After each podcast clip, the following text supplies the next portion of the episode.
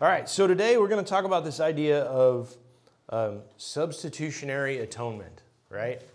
Which is a pretty big church word, right? Uh, there's a lot of syllables, um, several different letters, you know, and um, but if we boil it down to its essence, it's it's uh, it's still pretty complicated, but we can simplify some terms here. So substitution, right? Um, you, have ever had a, a teacher that didn't show up and you had a you had a substitute, right? That's the idea of substitution.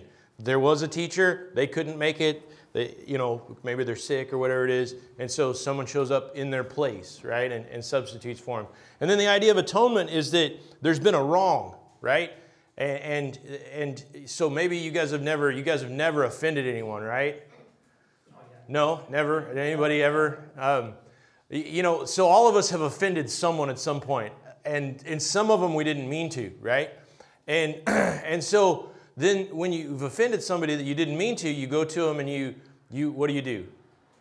You apologize because what are you trying to do? You're trying to make things right, right? You're trying to make atonement for the fact that you kind of blew it there earlier, right? Is everybody with me? And that's the whole idea of atonement. So the idea of substitutionary atonement is that there has been a wrong and there has been amends made for it by somebody else. Everybody with me so far? Got it? Spoiler alert, we're kind of we're talking about Jesus, okay? Um, I don't know if you guys have noticed the pictures on the wall. Um, and and so as I was kind of working this idea out like originally, um, this week's painting, if you notice, it's it's really it's kind of the only one that's in the red, right? Like it's the only one that's kind of in there. And that's not an accident, right? That is on purpose, right? Because, like, the thing that ties all these things together that we've looked at over the last six weeks is this, this what Jesus did on the cross, right? Like, it ties it all together. This idea of atonement is tied together on the cross. And so, as we look at this idea this week, um, I don't know, I'm just, uh, I'm pretty excited about this idea. So, just in case you think that this idea of substitution, uh, substitutionary atonement or substitution is just kind of a churchy word, right? That, that really doesn't apply to the rest of life, or that maybe the rest of culture isn't necessarily affected by it. I want to I want to kind of do like a pop quiz thing, and so this is not rhetorical. I do want you to respond, um, and I'm hoping that that goes well.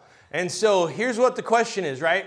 And this is this is a simple one. This is the only one we're going to do because there are lots of other different directions we could go with this. We could really get off in the weeds, but but just this one question have you guys ever seen a movie?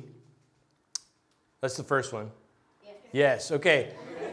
Have you ever seen a movie where the main character died so that everybody else could live? Yeah. Yep. Yep. Huh. Can you think of any of those? Can you think of any of those movies? Like, what are the, what are the names of them? What are, like, what are they? Passion of the Christ. Passion of the Christ. Okay, that's cheating. That is that is cheating. Well played. Um,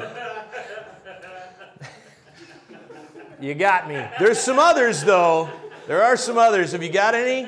Because I've got a whole list of them. I actually did a pretty extensive Google search, which sounds super official on a Sunday morning. You know, huh? Constantine. Constantine. Okay. What else you got? What other movies? Hey, can you think of just off the top of your head where the main character dies? Ripped. What? Ripped. R-I-P-D. Ripped. I, don't, I haven't heard of that one. Okay. Uh, what else you got? Anybody? Anybody up here? Tale of Two Cities, right? Um, I got heard a Gladiator over here. That's a good one, right? Anybody? What did somebody said? Tiffany, did you talk? Yeah, Avengers Endgame. You're right. Iron Man does kind of bite. But spoiler alert: it's been five years. If you haven't seen it yet, what?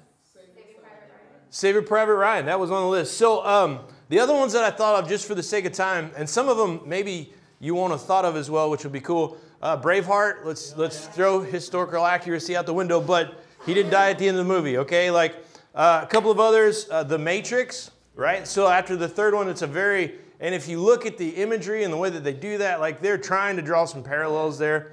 Um, so the Lord of the Rings would have ended that way, but they knew a wizard with giant eagles, right? So Sam and Frodo on the side of the mountain, they kind of accepted their fate, and then Gandalf swoops in with with his eagles and rescues them. If you haven't finished it yet, that's your fault, Sam.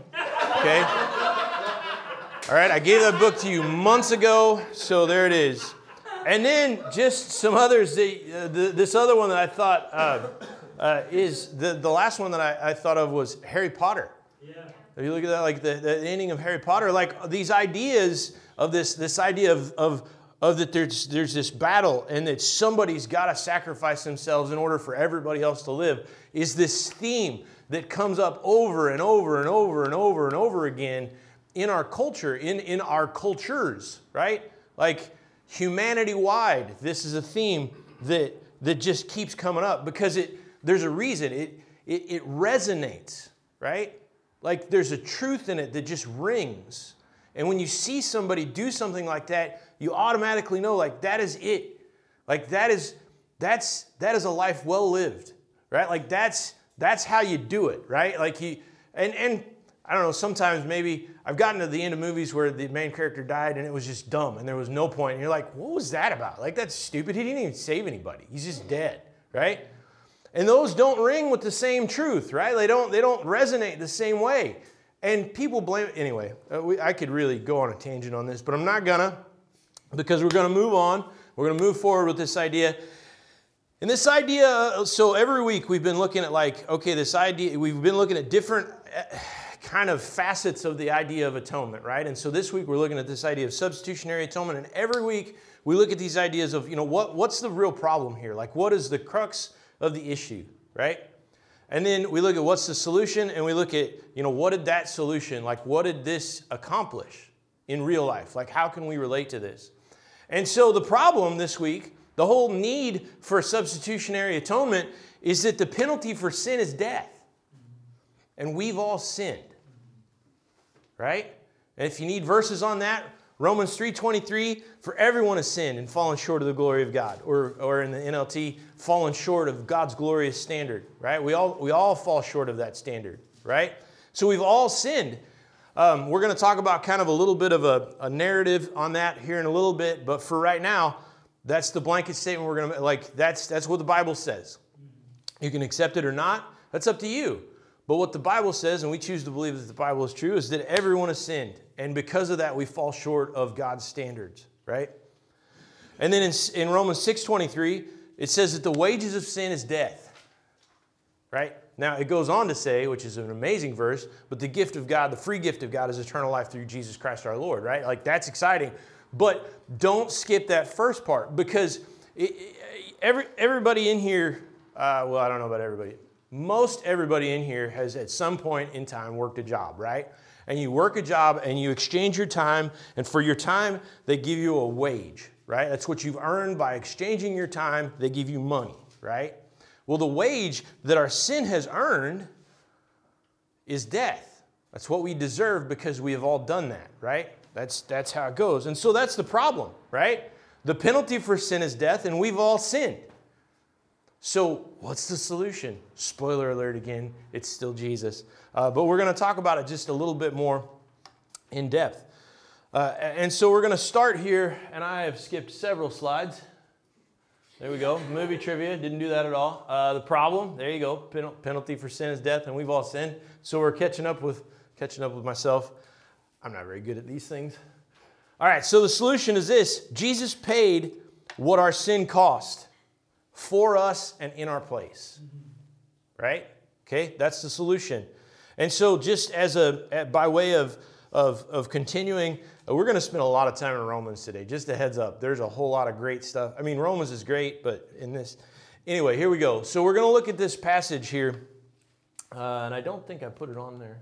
Nope. Oh, yeah, there it is. Nope, that's the next one. Anyway, we're going to look at this passage in Romans chapter 5, just really quick. Um, just kind of this idea of like, here's, here's the solution. Here's the problem is we've all sinned, sin earned us death but there's this solution here, and here it is in, in Romans chapter 5, verses 6 through 11. Uh, if you want to open your Bibles or, or get on your phones and turn that way, um, I thought as we were getting ready to start, I forgot to set out Bibles this morning, so that's my bad. Um, sorry about that. But here we go. You ready? Everybody ready? No. Romans 5, verse 6 through 11. That's where we're going to be. Romans 5, verses 6 through 11. Sorry about that, guys, on the Bibles. Okay, here it comes. when we were utterly helpless, Christ came at just the right time and died for us sinners. Now, most people would not be willing to die for an upright person, though someone might perhaps be willing to die for a person who is especially good. But God showed his great love for us by sending Christ to die for us while we were still sinners. And since we have been made right in God's sight by the blood of Christ, he will certainly save us from God's condemnation. For since our friendship with God was restored by the death of his Son, while we were still his enemies, we will certainly be saved through the life of his Son. So now we can rejoice in our wonderful new relationship with God because our Lord Jesus Christ has made us a friend of God. That's the solution right there. The problem is we we've all sinned. Sin means that we deserve death, but the solution to that problem is that Jesus came to earth, he died on the cross, he rose from the dead, and he's provided a way for us to have a relationship with Jesus. Right? It's, uh, you guys look tired, and that's crazy right now because that's super exciting. All right? Like, that's the answer. all these things that we go through in life that hurt and, and all these, these, these things that we can't fix and all this brokenness that's all around us, that right there is the answer. So you may be saying, what did this accomplish, right? What, what, did, what did all of this, you know, yeah, we've sinned, yeah, Jesus died, but what, like, what did that accomplish? What did Jesus' death on the cross accomplish? What did his resurrection accomplish, right? And I'm going to go through several passages here today. This next one's coming up is in Romans 6. If you want to turn there, it's a, just a page flip for you. Um, and, and the thing I want you to understand is that, like, I'm just going to look at a couple of passages. They're, they're longish, okay? But the reality is, is that, like, I'm not even going to be able to scratch the surface of the answer to this question, okay? I just want to make that there are going to be things that I don't cover because we just don't have that much time this week right? Uh, and I mean like the whole week, right? Like we could do this, we could do this every day, all day for the next ye- several years and not cover all the things that were accomplished by Jesus dying on the cross. It is literally the like the linchpin and the center point of all of human history. Right? From creation to the end of time, the main event was that right there. Like from, from the time that God created and Adam and Eve made the choice to let sin enter the world, everything has been leading up to this point. So we're going to look at these passages, and I just want you to understand like, this is just glancing the surface. And so, what my hope is, is that by glancing that surface, it generates this energy and this passion where you guys want to go home and look at this on your own because, man, God speaks through His Word. And He doesn't need me. And He doesn't need Stephen and He doesn't need Luke. He just, He, want, he needs you, right? So here it is, Romans 6. Well, then what should we. Paul is, is talking to the, the, the Roman church, and, and basically they've got this idea that, that if, if they sin a whole bunch, that makes God's grace bigger, right? like God has to show them more grace, and God being more gracious is better, so I might as well keep on having a good time. And what they're doing is they're using that to justify continuing to live the way they want to, right? They're wanting to have their cake and eat it too, right? I don't know if that's an expression here, but um, that's what they're wanting, right? They want to keep on sinning and doing what they want and still be forgiven. And so they're wanting the best of both worlds, right? Or not actually, it's not the best of both. But anyway, that's another discussion. So Paul says, What then? Should we keep on sinning? I don't know. Yeah. Should we keep on sinning so that God can show us more and more of his wonderful grace? Of course not. Since we have died to sin, how can we continue to live in it? Or have you forgotten that when we were joined with Christ Jesus in baptism, we were joined we joined him in his death? For we died and were buried with Christ by baptism and just as Christ was raised from the dead by the glory, glorious power of the Father, now we also may live new lives. Since we have had, or since we have been united with him in his death, we will also be raised to life as he was.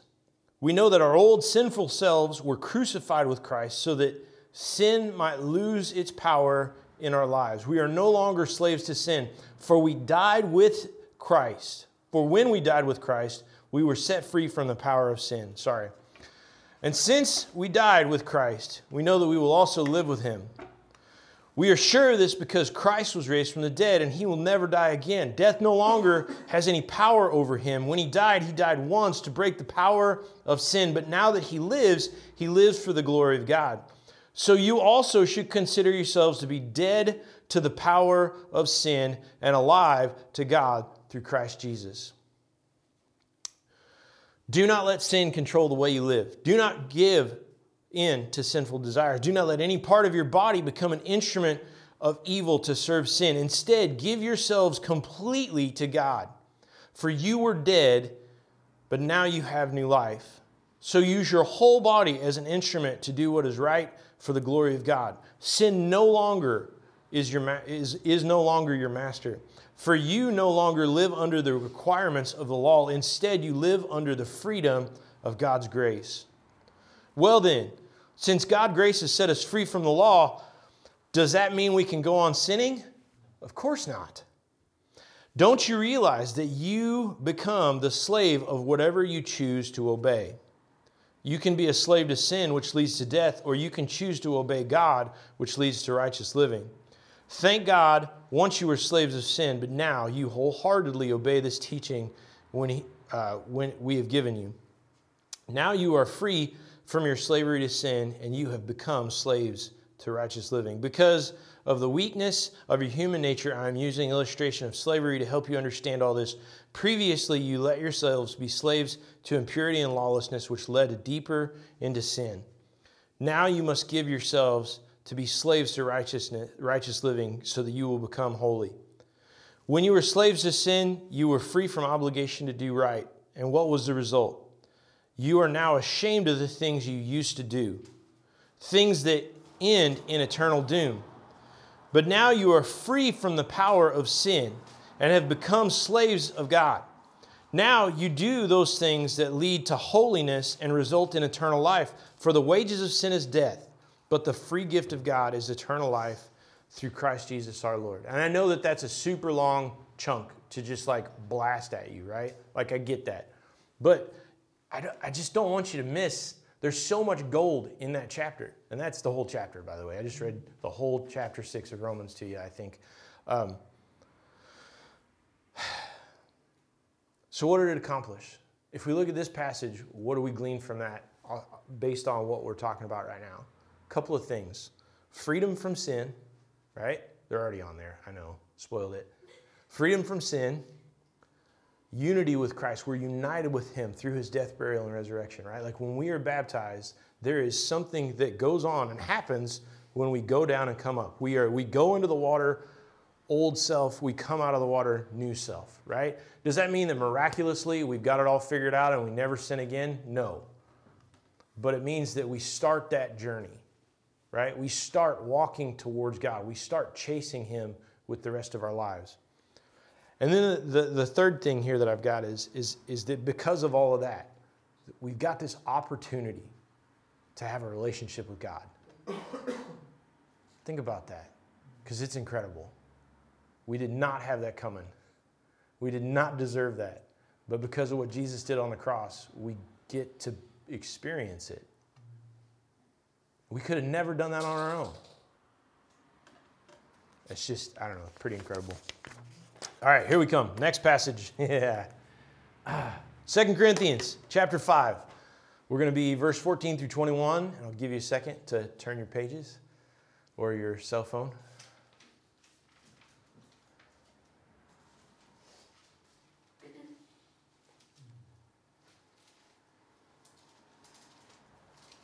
See, it's easier in youth group with little kids when because when they find their verse, they just put their Bible on their head for sword drills, right? Have you guys ever done? No.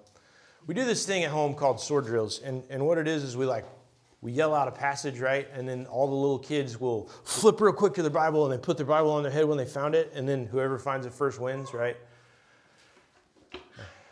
Thanks. Thanks, Blake. I appreciate that very much. All right, here we go. Second Corinthians chapter 5, verses 14 through 21. Here it comes. Either way, Christ's love controls us. Since we believe that Christ died for all, we also believe that we have all died to our old self. He died for everyone so that those who received, and you notice the words, He died for everyone, right? He didn't die for Himself, He, he died for us, right? He died for everyone so that those who received his new life will no longer live for themselves. Instead, they will live for Christ, who died and was raised for them. So we have stopped evaluating others from a human point of view. There's something incredible about realizing that you didn't deserve it at all. And something incredible about remembering that the only difference between you who knows Jesus and, and this guy over here who maybe is living a life of sin isn't that you're better than them, it's that Jesus was better, right? Is that you, it's not that Jesus, the, the only thing that makes a difference between you and Joe Sinner is that you have Jesus, not that you're a better person, right? That changes the way you look at the world. It changes the way you look at the people around you because you know that you didn't deserve it. And so there's none of this looking down your nose at other people's sin business, right? Because you realize how ridiculous that idea is. Because your sin was just as bad, and your, your mistakes were just as foolish. Your choices were just as wrong. But you found Jesus. And I think the appropriate response to a broken world around us, instead of looking down our noses at it, which is, has been historically the position the church has taken in a lot of different times, right? I think the appropriate response is a broken heart of looking around at the world and going, man, I wish they had Jesus, and hurting for the fact that they're still broken. So we've stopped evaluating others from a human point of view. At one time, we thought of Christ merely from a human point of view. How differently we know him now. This means that anyone who belongs to Christ has become a new person. The old is gone, a new life has begun. And all of this is a gift from God who brought us back to himself through Christ. And God has given us this task of reconciling people to him. For God was in Christ reconciling the world to himself, no longer counting people's sins against them. And he gave us this wonderful message of reconciliation. So we are Christ's ambassadors. Miss that. What is our job here on earth, right? We are Jesus' representatives, we are his ambassadors. You, an ambassador isn't from around here, right? If you've got an American ambassador to Ireland, they're not from Ireland. They're from somewhere else. And if we're ambassadors of the kingdom, that means that our home isn't here, it's the kingdom. It's the kingdom of heaven, it's the kingdom of God, it's, it's, it's heaven, right? That's where our home is. It, anyway, it's very exciting. Um, verse 20. So we are Christ's ambassadors. God is making his appeal through us. we speak for Christ when we plead, come back to God. For God made Christ, who never sinned, to be the offering for our sins so that we could be made right with God through Christ. Isn't that incredible? So, what are the things that this accomplishes? We look at this passage that very clearly talks about this idea of, of this substitutionary atonement, right? Big fancy church word for we couldn't do it, so he did, right? Okay, this, this passage is very obviously saying that that is, that is our reality. Like if we believe in who Jesus was and what Jesus said, this is how it went down, right? So what does it accomplish according to Paul here in 2 Corinthians? It changes the way we view the world. We've already talked about that, but it's incredible and worth saying twice. We become new creations. Have you thought about that? Now, I know that sometimes we come to Jesus and we still feel like the old dirty shoe, right? There's holes, we've stepped in something terrible, it's unpleasant. You know, if somebody came along and picked us up, they go, ew, right? But the, that's how we feel. It's not necessarily the reality. The reality, spiritually speaking, is that Jesus has made you new. And even though you may not feel like it all the time, if you are in Jesus, you are a new creation. It also accomplishes this idea of reconciliation with God, right? It restores our relationship with Him. And in doing so, we become ambassadors for the kingdom, right? Which, and I've got this on here and you can kind of see it, but the, the really the really interesting thing is that this, this job that Jesus has given us to go out there and be the hands and feet of Jesus in this broken world, if we embrace it, it really leads to purpose. Right? Have you ever felt like life was pointless? Have you ever thought about why? We talked yesterday a little bit about this idea of, of you know, our world, what do we focus on, right? We focus on accumulating more and more and more and more and more, right? And I got to tell you, like I, and I, I say this, this is always a weird statement, but it's true. And so I use it because it is my experience, right? But I have, I have two uncles that are both millionaires. You know what universally they have about both of them that's true? They're both miserable people, right? Now, don't get me wrong, I love them both. They're, they're great. Like, I enjoy being with them. But if you boil it down and you get a couple drinks in them and you really ask them what's going on in their life, they're miserable. Right? And, and I could go into all the reasons why. There's a whole story for both of them. But the fact is, is that accumulating that stuff didn't do it. It didn't give their life purpose.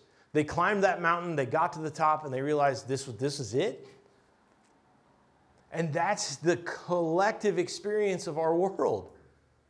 As they get to the top of the mountain, they go, This is stupid. I don't, I don't even want any of this crap. I just collected it because everybody else had some. Right? What if instead of that, like, what if we took this ambassadorship seriously? And that, that through that ambassadorship, instead of collecting things, we started giving. Right? Maybe, maybe through acts of generosity, maybe it's monetary, right? But what if we started giving our time? And not necessarily going out and going, hey, I, you know, I want you to come to church, so I'm going to do this stuff for you. But we just went out and said, hey, you know what? Jesus loves you. We're a part of this community. We just want to give. And if you see Jesus in that and you're interested later, cool. If not, we still want to do it because we're ambassadors. We're part of this community. We're excited about it, and we want to give back, right? The thing that happens when you do that stuff like that is that it gives your life a purpose, right? It gives your life a point. You go, I know what it's all about, even when it's hard, even when I don't want to get up in the morning and I don't feel good, right? I still have purpose. I still there's a there's a point to it. All right, so the next passage I want to look at here, there's only a couple more of them, I promise. I know that this is very reading heavy. I apologize for that, but like you just you, you got to this is gold right so here it is 1 peter chapter 2 verses 24 and 25 only a couple verses. See it's getting lighter as we go right? Okay cool. Slide. Is that what you're giving me to look for? Okay cool. There we go. Okay. Drum roll. All right cool. Here we go. Talking about Jesus. Here's what he says. He personally carried our sins. Think about that. I don't even like somebody to touch my dirty laundry. Right? Like, anybody with me? Like, so this idea that he, he personally carried my sin, all these things that are the darkest, deepest holes in my life, right? All of this stuff that I am the most ashamed of. He saw it, he smelled it, he looked at it, and he still reached down and pulled me up out of that pit, right? He carried that sin so that I could have a relationship with God. He personally carried our sins in his body on the cross. I'm just going to let that sink in. Like, think about that for a second. So that we can be dead to sin and live for what is right. So, this is a third passage now, and I don't know if you're picking up on this, the theme here, but all three of these passages, and, and it's Paul and Peter, all three of these passages have a very similar sentence in them that refers to the, the idea of us, because of Jesus' death, burial, and resurrection, and dying in our place to, to cover our sins, that this idea that we are now dead to sin because of our relationship with Him. Isn't that incredible? You feel dead to sin? Sometimes I got to keep dying. I don't know about you guys, right?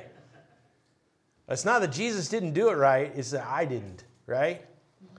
He personally carried our sin in his body on the cross so that we can be dead to sin and live for what is right. By his wounds, and this is a reference to Isaiah, you are healed. Once you were like sheep who wandered away, but now you have turned to your shepherd, the guardian of your soul. Isn't that, isn't that comforting to think about that he's the guardian of your soul? Anyway, all right, so what did this accomplish according to this passage that we just looked at, right? Forgiveness and healing. Restoration is a good word for it, right? All right. Got one last passage here on this whole what did it accomplish idea. It's 1 Peter chapter 3, verses 18 through 22. So it's just a couple of pages back. Should be an easy flip. I'm working on it. Jess is giving me the stink eye again. I'll change the slide for you. All right, here we go. 1 Peter chapter 3, verses 18 through 22. Here it is. Christ suffered for our sins once for all time. Isn't that great? It isn't like the old system where he had to do it over and over and over. You know, we, every year you had to you had to get a new lamb, right? And you had to you had to and, and, and between the years, after the sacrifice until the next sacrifice, you kind of lived in this state of opu. Ah, hope I didn't do anything too terrible, right? Like there was this tension there, this, this nervousness. But, but Christ's sacrifice was enough to cover it for all time, forever, for everybody. Which is pretty cool. I don't know if you're excited about that. But anyway, he never sinned. But he died for sinners to bring you safely home to God. he suffered physical death, but he was raised to life in the Spirit. So he went and preached to the spirits in prison, those who disobeyed God long ago when God waited patiently while Noah was building the boat. Only eight people were saved from drowning in that terrible flood. And that water is a picture of baptism, which now saves you, not the removing of dirt from your body but a response to God from a clean conscience. And, and I like the way the NLT or NIV says this. It's in the NIV it says it an appeal to God for a good conscience. And I like. I'd have to look language wise, or maybe there's a Bible uh, more of a scholar here than me who could say for sure exactly what that is in the Greek. But I like the idea of, of that it's it's an appeal to God. Like this this idea of baptism is us saying, God, we can't do this. I'm appealing to you to fix my mess, right? I just like that, that word picture better. Um, it is effective because of the resurrection of Jesus Christ. Verse 22 Now Christ has gone to heaven. He is seated in the place of honor next to God, and all the angels and authority and powers have been subjected to his authority. So, what did it accomplish? Salvation? We're saved because of Jesus' sacrifice. We're made clean. We can make an appeal to God to have a relationship with Him because of what Jesus did on the cross. So here it is. Here's the closing ideas. All right, and it's going to be a minute, so I don't want you to get too excited yet. But, but here's the closing idea. It's this: this is that Jesus came Right? Everybody with me so far? I believe Jesus physically came to earth. He lived a real life, and I think there's historical evidence to prove it. Okay? Jesus came, lived a perfect life, He died in our place. Oh, no. Nope. He died in our place for us so that we wouldn't have to pay the price for our sin if He's our Lord. Right? After He gave His life, He was buried. He was dead for three days. And after those three days were done, He got up. like you do. Right? No, you don't. He did. He resurrected from the dead. And I don't believe that's a metaphor or something shiny. I think he was physically dead, and because he is who he said he was, he physically got back up and said, What else you got? That was it? That was. So he got up, he resurrected, and in doing so, he defeated death and proved that his sacrifice was sufficient to defeat sin. Hebrews chapter 12, verses 1 through 6 say this about the idea, and this is the, I think this is the last long passage we're going to look at. So here it is. Therefore, since we are surrounded by such a great cloud of witnesses, let us strip off every weight that slows us down, especially the sin that so easily trips us up, and let us run with endurance the race that God has set before us. We do this by keeping our eyes on Jesus the champion who initiates and perfects our faith. Because of the joy awaiting him, he endured the cross, disregarding its shame. Think about that for a second. Now he's seated in the place of honor besides God's throne.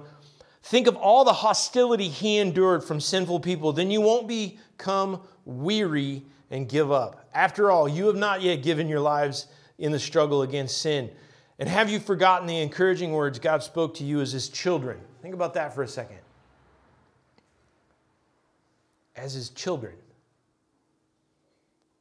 My child, don't make light of the Lord's discipline. You have hard things going on in your life? Man, don't take a second, look at that, see what's going on, see what God's trying to teach you through those things. My child, don't make light of the Lord's discipline and don't give up when he corrects you. Anybody ever had God smack them because they were being dumb? Yes, I have. For the Lord disciplines those he loves, and he punishes each one he accepts as his child. Stephen loaned me a, a resource here this week about this idea, uh, and I read it. And if you want to know what the name of the resource was, he can tell you later, and the author, because uh, I don't, I don't know, I don't remember. But there was a quote in there toward the end that, that kind of plays off of this Hebrews 12 passage, and I want to, I want to read that little excerpt to you because I think it's kind of it, it brings that Hebrews 12 idea into focus. The incarnate one exchanged his glory for the shame of the cross from the very beginning of his life. Being born in shameful circumstances, his infancy mortally threatened by a tyrant, branded an impostor by the religious authorities from the first, being without a place to lay his head throughout his ministry, meeting with hostility everywhere he went. That's the life that Jesus lived. None of it was easy. And I want you to kick her. That's where the, that's where the quote ends because it's fixing to get weird, and I just want you to know that's my fault, okay? But, but continuing with this idea that this author just spoke of, I mean, think about Jesus coming here to earth. I'm talking about the Lord of all creation, the maker of heaven and earth, right? He comes down to earth and he goes through potty training. I don't know, I can't speak for everyone, but in my experience, um, mom with her cancer struggled with incontinence because it was a pancreatic cancer. It was terrible, right? And uh, some of the most horrible moments throughout that whole ordeal was when she would struggle with incontinence, which is when you can't hold your bowels, right? You can't. It's not possible. It just, and there is nothing that I can think of in this world that is more humiliating and shameful than not being able to control when you go to the bathroom, right? And the Lord of all creation came down here as a baby knowing before he did. He didn't come as a king, he didn't come as a full grown man, he came as a baby, and he had to go through that humiliation from the start. I don't know if you've ever thought, and puberty, are you kidding me? Like, if I'm God, I'm totally skipping puberty, right? Like, pimples, and of course, he didn't, he didn't date, so it's not a thing, but, you know, like, still, it's an awkward phase of life, right? And he, he did it. And you know, we, we, we focus so much on what he gave up on the cross, but we don't necessarily always think about what he came up, what he gave up just by coming. Everyone wanted to argue about politics and religion. That couldn't have been fun. It's not fun now. It probably wasn't fun then, right? and, and the thing is, is he was right. You know, you, you know how annoying it is to argue with people that are all wrong? right? And he wasn't even a jerk about it, right? Like he was like, hey, okay, I love you guys. Ah, that's the dumbest thing I've ever heard. I love you guys. I don't know, right? and then they murdered him in the most humiliating and degrading way possible. The God of all creation, the living Logos, the Word made flesh, he endured all that because he loved us and he didn't want us to go to hell.